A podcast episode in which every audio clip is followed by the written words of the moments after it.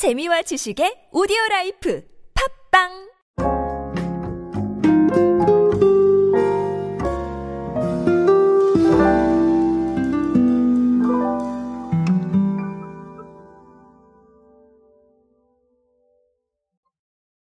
이미 라이브 커머스에 대한 이야기는 너무 많이 드렸기 때문에 사실 제가 뭐 라이브 커머스 업자냐 뭐 이런 얘기를 하실 수도 있을 것 같습니다. 근데 지금 트렌드와 너무나 맞는 방식이기 때문에 제가 말씀을 안 드릴 수가 없었 그런 상황이 있었어요.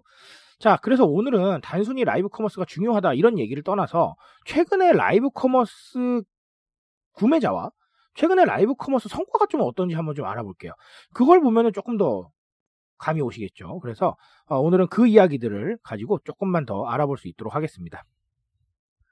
안녕하세요 여러분 노준영입니다. 디지털 마케팅에 도움되는 모든 트렌드 이야기들 제가 전해드리고 있습니다. 강연 및 마케팅 컨설팅 문의는 언제든 하단에 있는 이메일로 부탁드립니다. 자 몇 가지 통계를 볼게요. 자 CJ 온스타일이 발표한 자료에 따르면요.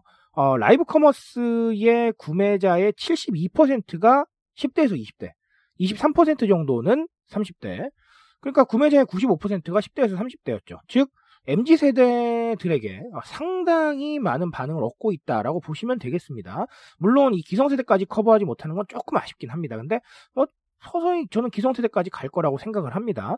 말하자면 홈쇼핑은 기성세대가 이용하시고 라이브 커머스는 또 MZ세대가 이런 상황이 벌어지고 있지 않나라는 생각을 하기도 합니다. 자 그리고 어, 최근에 CJ 온스타일의 몇 가지 좀 성과를 보면요. 어, 스트릿 패션 브랜드의 티셔츠는 방송 15분 만에 4,000장을 몽땅 다 떨었고요. 자, 그리고 일주일 6회 방송 동안 시청자 수가 45만 회에 달한 것도 있어요. 그리고 25억 원의 주문 금액을 기록한 경우도 있고요. 어, 뭐 엄청나죠. 사실 이렇게 보면 엄청난 거라고 봅니다. 자, 그리고 어, 요거는 CJ 온스타일의 얘기고 어, 최근에 교보증권 리서치 센터에서 발표한 자료를 또 보면 국내 라이브 커머스 시장 규모가 2020년에는 약 한 4천억 원 정도였다고 하는데 2023년에는 거의 10조 원대로 늘어날 거라고 합니다. 어, 뭐 엄청 증가한 거네요. 그렇죠? 네, 엄청난 증가세 아니겠습니까? 자, 그렇다면 사실은 네, 이거 정말 너무 중요한 얘기들이 나갈 것 같은데 사실 라이브 커머스가 상징하는 트렌드가 너무 많습니다. 근데 이거를 이 짧은 이야기에 모두 다 소개해 드리긴 좀 어렵겠지만 글쎄요. 쌍방향 소통. 저는 이게 가장 중요하다고 생각을 합니다. 저는 이걸 직관적인 소통이라고 얘기를 하죠. 근데 일반적으로는 쌍방향 뭐 이렇게 얘기들을 많이 하십니다. 자, 결국은 내가 원하는 걸 질문을 합니다. 그러면 어, 판매자가 답변을 하는 걸 바로 들을 수가 있죠. 즉, 내가 궁금한 걸 빠르게 해결을 할 수 있다라는 거예요. 기존에 있었던 거는 우리가 뭐 고객센터 같은데 홈페이지에 남기거나 그러면 답변 올 때까지 기다려야 됐잖아요. 물론 답변이 빨리 오는 경우도 있지만 늦게 오면 어때요? 하, 답답하죠. 이거 사야 되나 말아야 되나. 사고 싶은 마음이 그 사이에 가는 거예요. 그렇죠? 아, 안 되겠다. 이런 생각을 하는 거죠. 예를 들어 티셔츠 사고 싶습니다. 그래서 질문 남겼는데 아, 이 사고 싶은 마음이 막 불타오를 때 남겼어요. 그런데 답변이 1시간 지나고 2시간 지나도 안 오고 그 다음날 지나도 안 옵니다. 그럼 그 사이에 잊어버려요. 직관적이지 못하죠. 너무 답답합니다. 근데 사실 라이브 커머스는 이런 과정을 너무 단순화를 시켜버렸어요. 기다릴 필요도 없죠. 그리고 질문하면 내가 원하는 답이 나옵니다. 자, 이런 식으로 빠르게 굉장히 직관적으로 소비에 대한 정보들을 취득을 할 수가 있기 때문에 자, 결국은 살 사람은 빨리 사고 안 살 사람은 어때요? 빨리 안 사는 겁니다. 즉, 우리가 타겟으로 해야 되는 이 소비층을 정확하게 공략을 할 수가 있다는 거예요. 자, 이런 식의 소통 구조는 어디에서나 중요해질 겁니다. 쉽고 빠르고 정확하고 또 어때요? 어, 상대방이 원하는 답을 주는 거. 자, 이거 굉장히 중요한 겁니다. 그러니까 두루뭉술하게 자, 이런 질문이 나오겠지가 아니라 자, 개인화된 어떤 구조로 정보를 줘야 되겠다. 이런 얘기를 제가 드리고 싶은 거예요.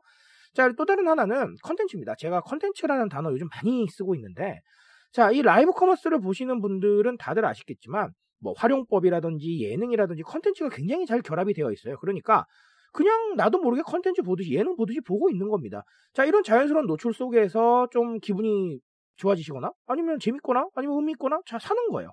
즉 컨텐츠 커머스에 대한 부분들이 굉장히 좀 강조가 되고 있고 이거는 비단 커머스뿐만이 아니에요. 우리가 광고도 컨텐츠처럼 접할 때와 컨텐츠처럼 접하지 못할 때의 차이점이 굉장히 큽니다. 즉 그냥 단순 광고냐 아니면 이게 컨텐츠로 나한테 뭐라도 도움이 되느냐 정보를 주던가 재미를 주던가 이런 상황들이 벌어졌을 때와 벌어지지 못했을 때 사람들의 반응이 굉장히 달라진다는 겁니다. 그러니까 자 미래를 봤을 때는 어때요?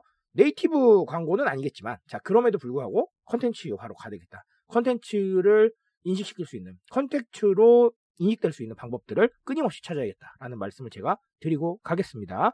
자, 오늘도 두 가지 말씀드렸습니다. 오늘 또 제가 좀 말씀드리고 싶어서였는지 모르겠지만 굉장히 이렇게 좀 네, 뭔가 만담꾼처럼 말씀을 드린 것 같은데 그래도 어, 여러분들께서는 제가 말씀드리고 싶은 이야기를 쏙쏙 다 이해하셨을 거라고 생각을 합니다. 오늘 그런 부분들 더 고민하시고요.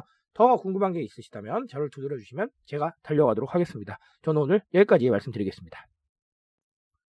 트렌드에 대한 이야기 제가 책임지고 있습니다. 그 책임감에서 열심히 뛰고 있으니까요. 공감해 주신다면 언제나 뜨거운 지식으로 보답드리겠습니다. 오늘도 인싸 되세요 여러분. 감사합니다.